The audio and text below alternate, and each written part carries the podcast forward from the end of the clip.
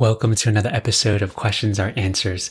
And today we're going to be talking about the one question you can ask yourself to alleviate suffering while pursuing your goals. The first thing I want to talk about specifically on this topic is why we even suffer in the per- first place, even if our goals are impact driven and even altruistic. This is a really common challenge that I see just not only in my life when I was suffering a lot from it, but also in a lot of my colleagues and the people around me in my life, uh, just because they're a little bit more impact driven and really want to do good in the world, yet they suffer so much every single day while trying to pursue those goals of creating a better world, a better life, not just for themselves, but for everyone else around them. So it used to be that I thought the people that suffered were the ones that had goals that were more externally driven and more for themselves, a, little bit more selfish goals in terms of wanting just to have more money or to have more accolades, more achievements, have just a lot of advancement in their career and people who were looking out for themselves only. And those are the only people that suffered, but it's not true.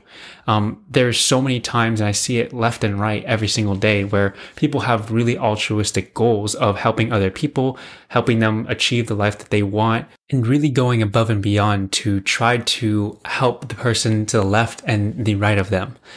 And it just puzzled me so much that why these people suffered, why I suffered when I was trying to do that. And it all comes down to where do these goals come from and what are we actually focusing on? Um, like, what's the true intention behind some of these goals? Um, and to give you a, a concrete example of what I mean is, are we focusing our attention more on just the pure act itself, just because we love doing it? Or is it for some sort of external result that we're trying to achieve? And the root of suffering that comes from a lot of these goals that we have, whether it's altruistic or not, impact driven or not, good or bad, uh, selfish or not, it all stems from where our focus is, where our attention is. So the one question that can actually break us out of this cycle of suffering uh, when we're pursuing our goals is by asking ourselves, are we focusing on fully and unapologetically expressing ourselves? Or is it focused on some sort of external result, like trying to impact someone's life, trying to help others transform, or like those are, even though they're good goals and altruistic goals, they are results focused. They are externally focused away from ourselves. And the issue with that is that it creates conditions in terms of where our happiness is. So a lot of times when we create those goals of, I want to be able to impact other people. I want to transform other people's lives. I want to be able to improve the lives of other people. We create these conditions and say to ourselves, I'm only going to be happy when other people are impacted by what I'm doing, or only when I, I help X number of people uh, improve their lives. And because of these external goals, even though they're good, they create suffering for us because we're not accomplishing that in the present moment. So everything that we're doing in the present moment, even if it's, even if it has good intentions, it's sacrificed for this external result that is not really going to come anytime soon. And so what we do is everything that we're doing now becomes a means to that end, even if it's good. And that's the root of our suffering. And it's because we think that we have to accomplish this certain thing in order for us to feel good, to feel peace, to feel love, to feel joy. But the cure to this is to understand and to realize where we're putting our attention. And are we doing it because we truly love it and don't care about any result, even if it's a good intention result? Is it coming from this place of abundance? Are we doing this because we just love it so much that we can't help but to do it?